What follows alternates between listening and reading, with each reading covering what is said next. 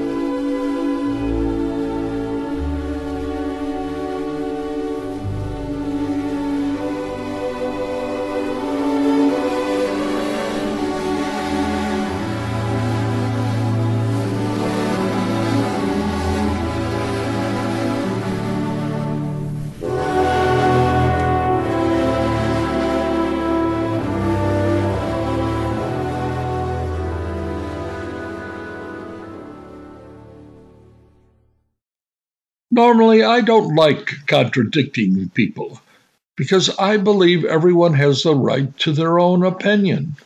So, when it comes to scientists determining planet Earth getting warmer because of human activity, I'm in no position to contradict them. However, based on personal and unsubstantiated evidence, I'm in agreement with the proposition that human activity is producing a change in our weather. And I'm pretty sure the burning of fossil fuels to supply the needs of modern economies is one of the major contributors climate change falls into the category of the surreal. It's nearly impossible to get your arms around it because the topic is so immense.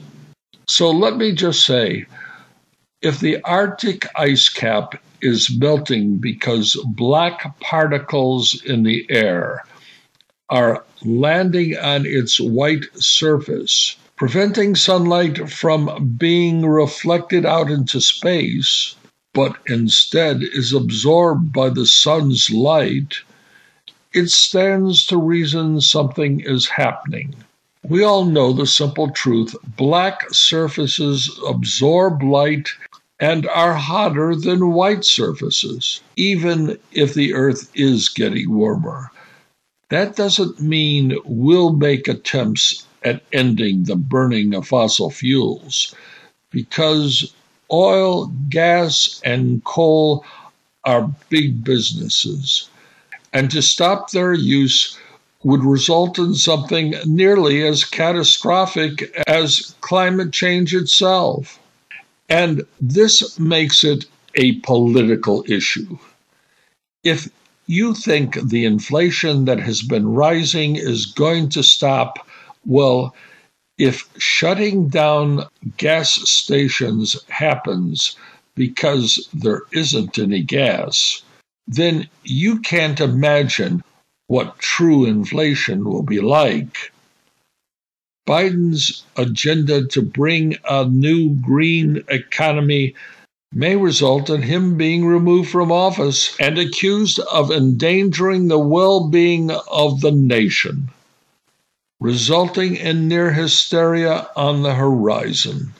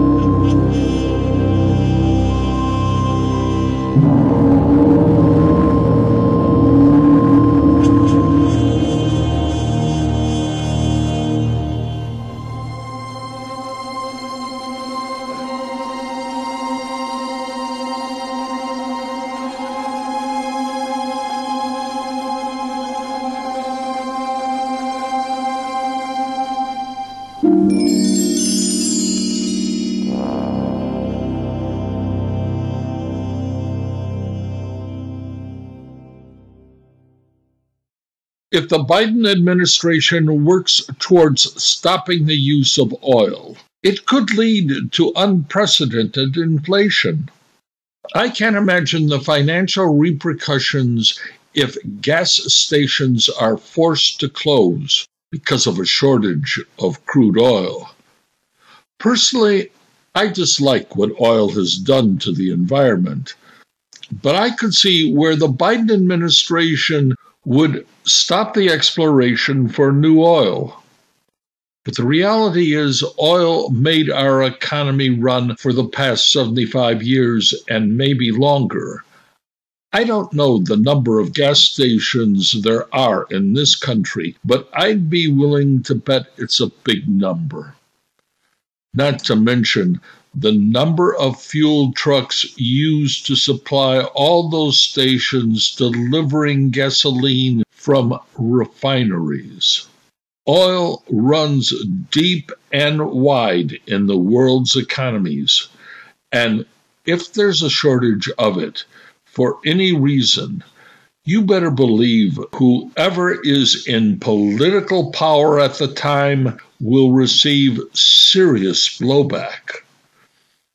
That's why politicians like Biden can't give a straight answer about why gas prices keep rising. He's endorsed a green policy which isn't achievable without an enormous financial upheaval.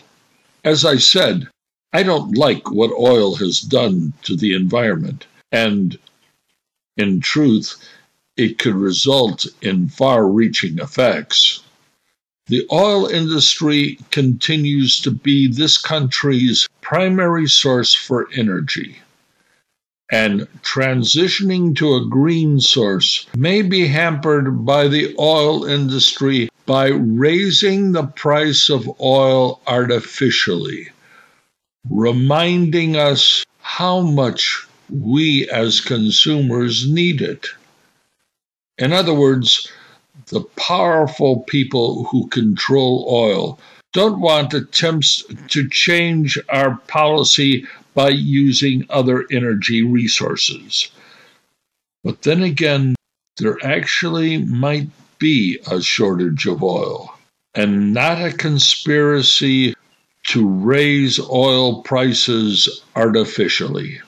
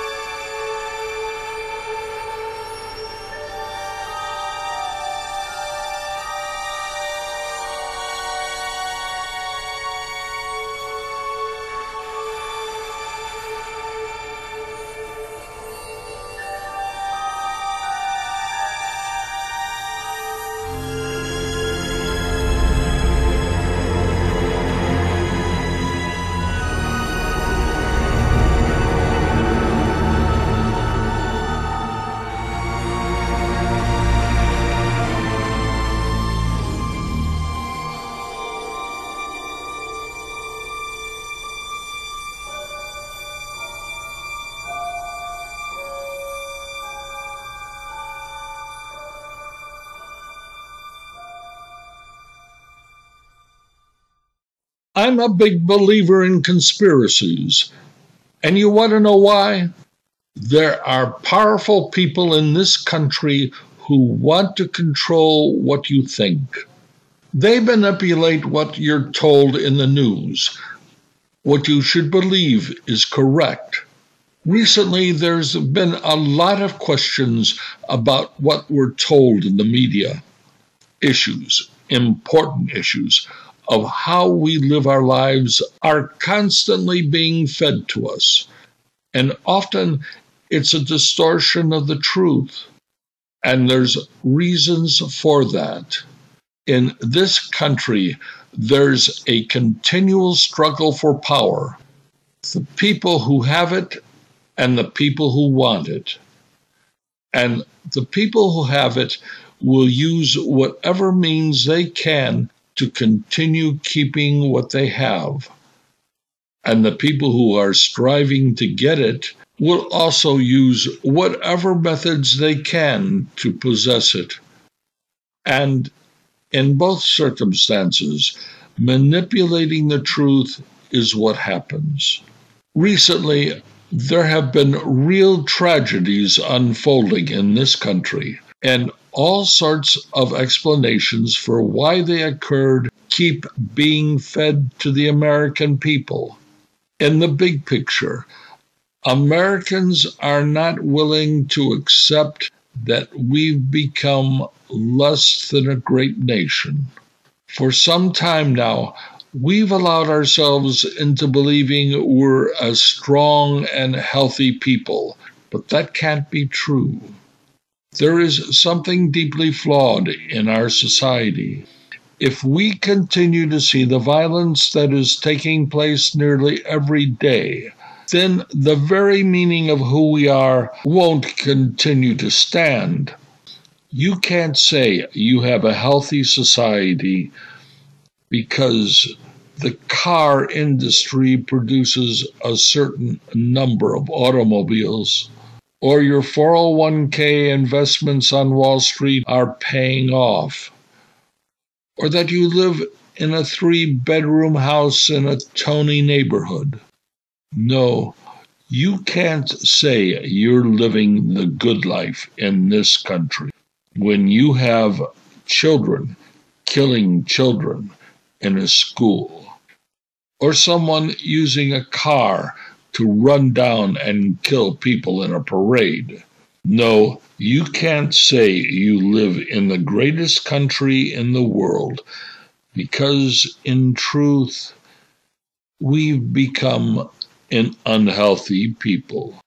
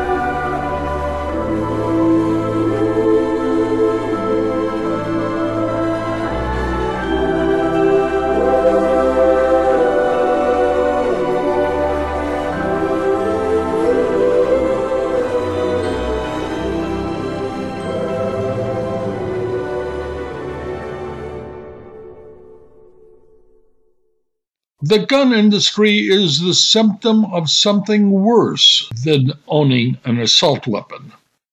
That weapons in the hands of an unstable person can only result in many deaths, especially in an open society. But the real meaning is why do we have people who want to commit mayhem? Person who uses an automobile to run down women and children in a parade has uncontrolled rage. So does the individual driving down an expressway, engaging in road rage with other drivers. Of course, in a consumerist economy where there's enormous pressure to succeed, the results can be painful or even dangerous for those who fall short. Add to those pressures with the belief in resolving any conflict by using violence, and you have the ingredients for producing troubled people. I don't need to point out the numbers of killings or physical fights portrayed in video games, on television programs, and movies. Feed that to millions of people, and some of them believe aggression and force are the way to resolve any questionable situation. What we have here in America is a societal illness, and it's reflected in the need for police officers guarding our kindergartens, middle schools, high schools, and colleges. You might say getting an education in America is a risky business, but it's in every segment of our society. And that's no laughing matter. We managed to alienate millions of people with artificial intelligence. For some reason, when you have people spending their entire day in a room in front of an electronic screen they don't turn out to be healthy. Yeah, the brave new world brought by the age of the computer isn't making life better, it's actually making us sick. Why have contact with the outside world when you can spend all of your time looking at an electronic device? We aren't a free nation. We're an addicted nation. And you've been made into a tool.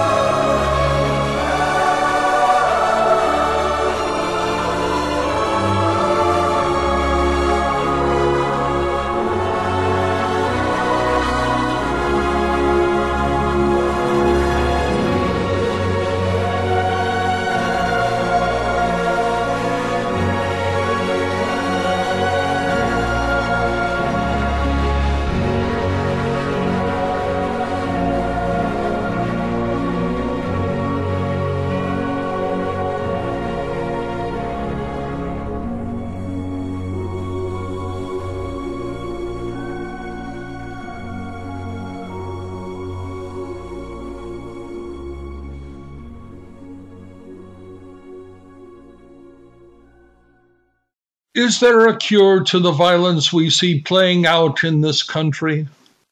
Well, it's a societal problem. It goes to the very heart of who we are, and that isn't something that'll be easily erased. I once visited a gun show not to buy a gun, but to look at what was being sold.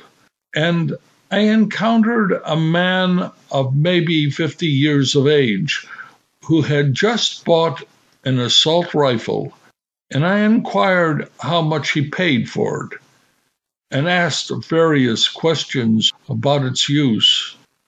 I even asked what kind of ammo was needed to fire it.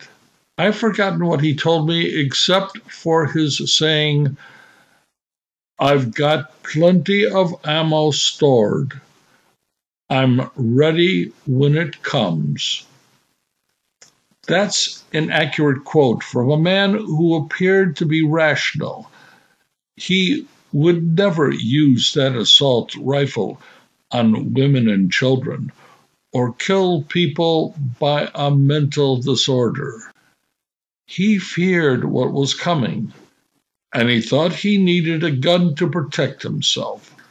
Well, I'll say this this country doesn't need more guns to protect itself. It needs a society where people are content. And that isn't going to occur without a major change in what we believe is important. We won't stop the violence we see by having more police because that won't cure what ails us. We need a different way of solving this problem. We won't be able to confiscate all the guns in this country, and even if we could, that won't stop the need that some people have to commit violent acts. I sometimes sit in a wheelchair outside a grocery store, waiting for a bus taking me back to my apartment. And often people entering or leaving that store stopped and asked me if I was all right and if I needed help and I thank them and say, That's very sweet of you. Thank you. I'm waiting for the bus. Well, that's what we need more of. We need more of us giving and less of us demanding more.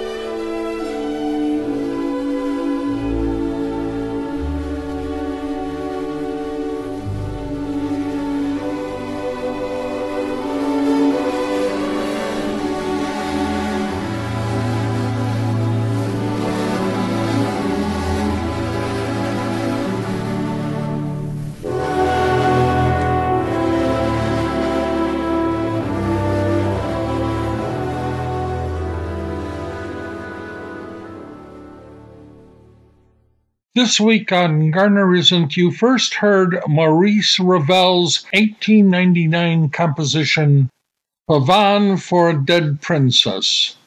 Then from the movie The Stone Killer, The Graveyard by Roy Budd, followed by Brian Tyler and Klaus Badelt, soundtrack for the movie Constantine, Destiny.